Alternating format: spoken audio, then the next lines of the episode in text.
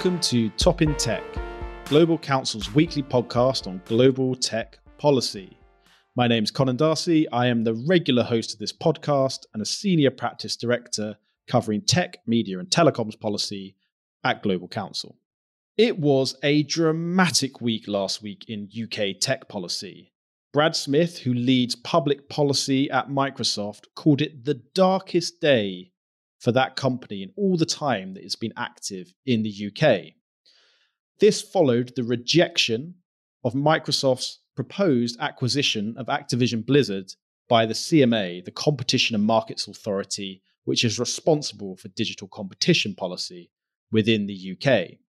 But not only did we have the highly controversial decision that the CMA took with regards to Microsoft, we also had the UK government publishing legislation that will bring in the Digital Markets Unit. This is going to be a body that will increase scrutiny of big tech companies in the UK and will do little to allay the concerns of Brad Smith and his colleagues in Microsoft and counterparts in Activision.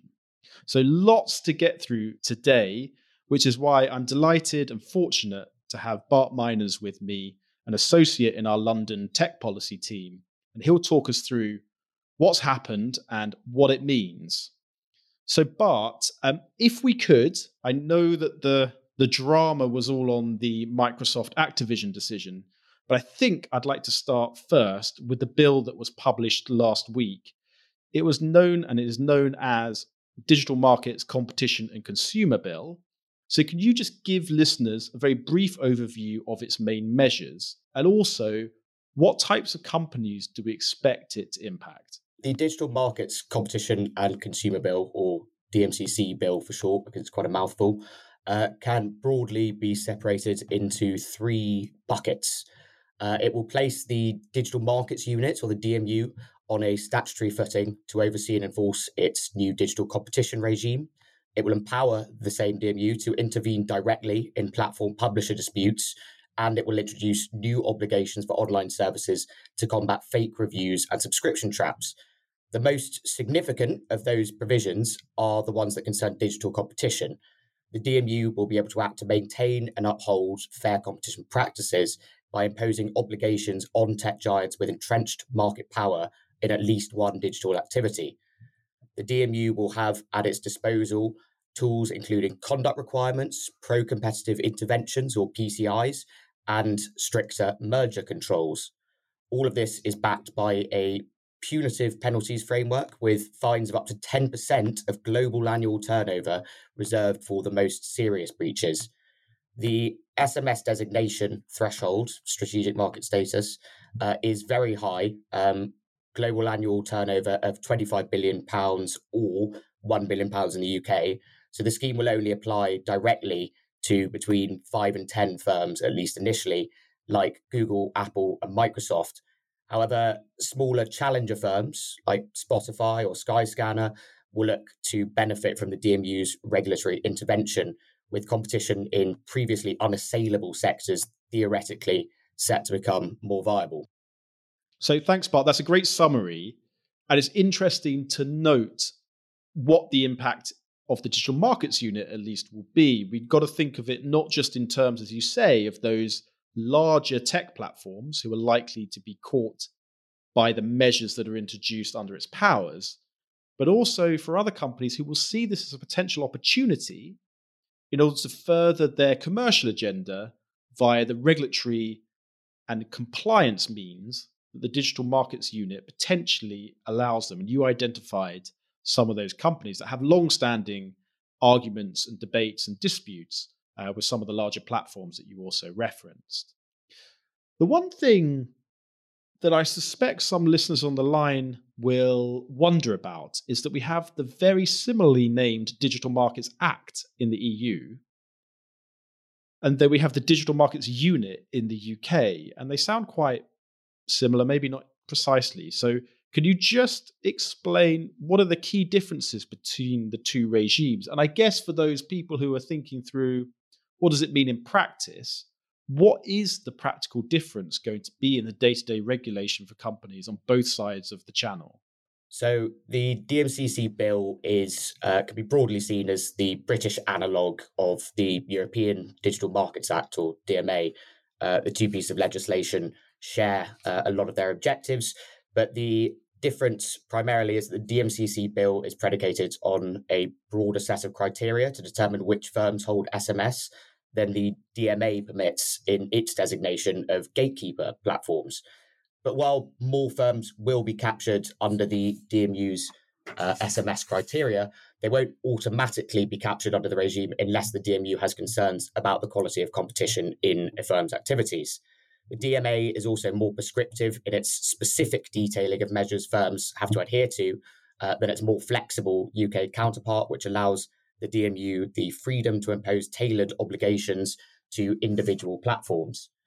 In terms of what regulation ends up actually looking like, we'll probably see a lot more regulatory alignment than has been stated by ministers keen to frame this as a Brexit bonus.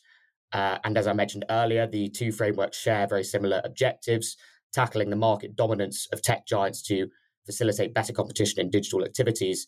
Uh, and with the DMA slated for earlier implementation than the DMCC bill, regulators on this side of the channel will be watching and learning from the European Commission and are pretty likely to borrow from its more effective measures. Yeah, because it's interesting. You've seen rhetoric from the government, both when the bill was published and since it's been published, but even beforehand, where they were quite clean to emphasize that it was more flexible and more targeted and more nimble than the EU equivalent, and were in some ways sounded like it was trying to be sold as almost a compensatory measure to those larger companies who are going to be regulated by the digital markets unit that hey look at least it's better than what the eu's doing. But as you say the practical outcomes could actually be quite converged and similar despite the design differences in the regulation so let's move on to a totally different topic before we then pivot back to merger control and microsoft activision you mentioned before uh, this issue around publishers uh, and how they interact with tech platforms and how the bill is going to empower measures in order to tackle this. Um, the basic political or commercial dynamics here are publishers, news publishers in particular, wanting to ensure better terms better levels of remuneration uh, from tech platforms. Now, we can put aside the rights and wrongs of whether uh, they should do this and should ask this and focus more on the practicalities of how this is happening. We've seen major cases and around this in Australia, where I think Meta indeed even threatened to leave the country as a result. And we've also seen similar measures brought in by the EU's copyright directive to empower publishers and their negotiating leverage. So, again, a similar question to the one before, but on a different topic. How is what is being proposed in the bill similar or different to some of those headline grabbing measures we've seen in other parts of the world? So, just to set the scene and give a little bit of context, uh, news publishers have long complained that the repackaging of their news content into social media posts and aggregation into online newsstands operated by tech giants has eaten into their direct web traffic and ergo their advertising revenues. This dynamic is obviously not unique to the UK. And as you say, Australia and the EU have introduced legislation to address it in recent years.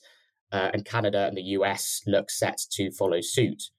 What the DMCC bill will do is to allow the DMU to impose PCIs, pro competitive interventions, and conduct requirements on SMS firms using third party content to redress imbalances in negotiating power.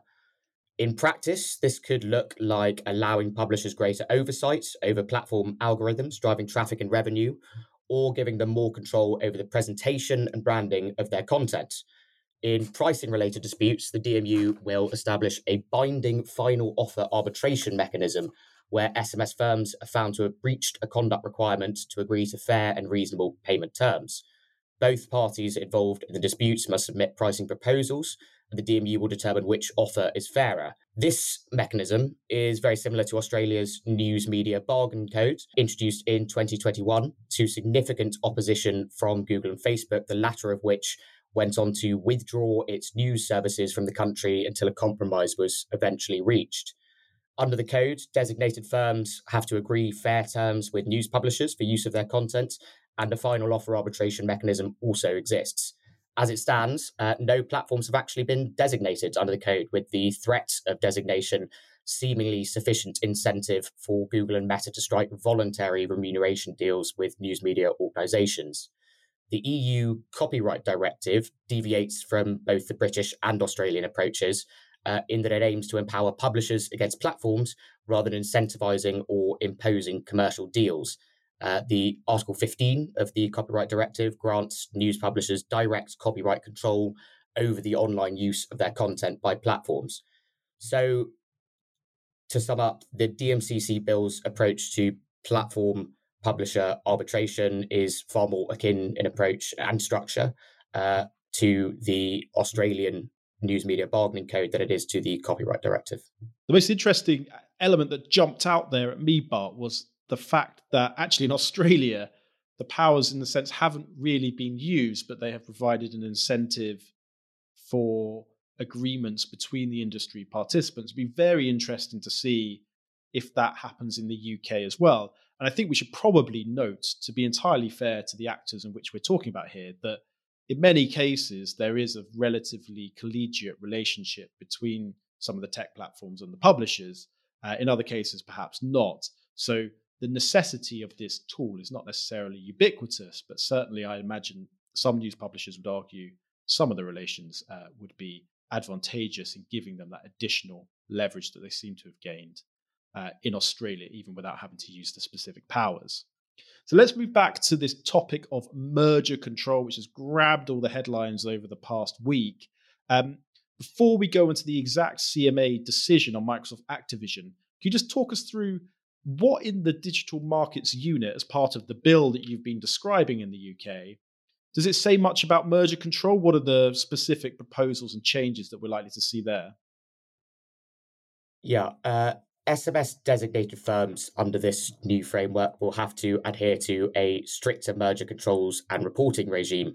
Under this framework, mandatory reporting and review requirements will be imposed when a merger involving an SMS firm and a UK connected entity sees the SMS firm's equity or voting share across any of three benchmarks, either 15%, 25%, or 50%, uh, and the value of the SMS firm uh, the SMS firm's holding is over 25 million pounds. Any mergers meeting this condition must be reported to the DMU ahead of time. The DMU will then be able to exercise information gathering and investigatory powers to determine whether or not a merger should go ahead. This new reporting requirement will lead to greater direct scrutiny of mergers involving SMS designated firms, with intervention obviously made more likely. Uh, beyond this, the CMA's merger powers uh, are set out in the Enterprise Act 2002 and haven't changed. So I guess when we think about the applicability of those measures to SMS, i.e., very large online services, if we think about how these rules will change, well, it probably wouldn't change anything for a decision like Activision Microsoft because it, that was just such a blockbuster big transaction that that was always going to get noticed and always going to get investigated by the CMA. However, when we look at other decisions that were taken or, not taken at the smaller end of the scale, it does imply greater scrutiny of all types of transactions uh, that large tech platforms are likely to take. So uh, we should anticipate, I guess, uh, more investigations in the future around um, so called killer acquisitions. So let's flip on to the decision that I guess listeners have probably been waiting all, all episode to hear us talk about, which is Microsoft Activision. Could you just talk us through the rationale behind which the CMA has decided to block the transaction? And then also give a little bit more detail. I talked about Brad Smith's comment about the darkest day uh, for Microsoft in the UK. A little bit more detail about what the reaction has been, both from Microsoft and Activision, but also the wider policy community. How is this being perceived? So the CMA blocked the proposed merger between Microsoft and Activision after concluding that it would cement Microsoft's already very strong market power in cloud gaming. The CMA suggested that if the merger were to be permitted, Microsoft would likely opt to make Activision's games, which include some wildly popular titles like Call of Duty and World of Warcraft, Microsoft would make them exclusive to its cloud gaming service. The responses from Microsoft and Activision have been forceful, to say the least, with Microsoft President Brad Smith, uh, who you referred to earlier, uh, using the determination to argue that the EU is now a better place to start a business than the UK. The severity of that reaction prompted CMA CEO Sarah Cardell to defend the decision, arguing that it was the right decision for UK consumers and businesses, uh, while also noting the US Federal Trade Commission's action to block the deal. Reaction to the decision has been mixed, with former FTC chair William E. Kovacic describing the ruling as a very big win for the broader effort to realign antitrust enforcement. But Michael Pachter, managing director of equity research at Wedbush Securities, arguing that the CMA is on the wrong side of the law on this ruling. So it's fair to say the consensus on this decision uh, has not yet settled. So it's interesting to point out the reaction of this, the ripples of this decision to other parts of the world. And clearly, all eyes are now going to start moving towards Brussels uh, and what happens with the decision that DG Competition takes. And then on a slightly slower time frame, we've got the Federal Trade Commission also looking at this uh, merger case. But the the CMA has first mover advantage, although some sense you might think that the CMA senior leadership might see this as first mover disadvantage given the political argument that they have now found themselves in. And if you are to reflect on how digital regulation is now being structured, both with the digital markets unit that we've been talking about, but also issues like the online safety bill, where Ofcom will have a lot of power to intervene against companies. And you have companies like WhatsApp, as we talked about in the last podcast, threatening to leave the country if they if Ofcom does so in a certain way. I guess today's decision does just act as a reminder about how exposed regulators are on the decisions that they are taking here if they blow up in this way. And that's only going to happen more as regulators are asked to take on more powers in overseeing digital markets in the UK, whether it's on content regulation or digital competition.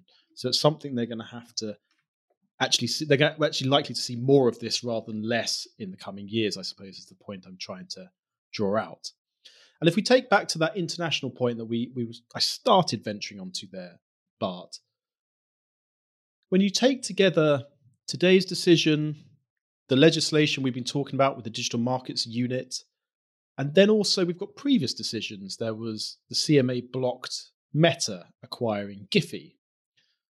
Are we now in a situation where, despite the mood music that Rishi Sunak has around the new Department for Science, Innovation and Tech, despite the promises post Brexit of the UK being more friendly to business, including tech businesses, in the regulatory regimes that it would set up, are we now finding ourselves in the situation where actually the UK has taken on the mantle of the EU and DG Comp in being one of, if not the most aggressive digital antitrust enforcer in the world? I think it's fair to say that the CMA has more than proven its willingness to take on big tech in recent years. The Meta, Giphy, and Microsoft Activision rulings are just two of a series of decisions taken by the CMA against big tech firms. The CMA is also investigating Google over changes to its privacy sandbox browser and Amazon over anti competitive practices and has taken action against hidden advertising by influencers on Instagram.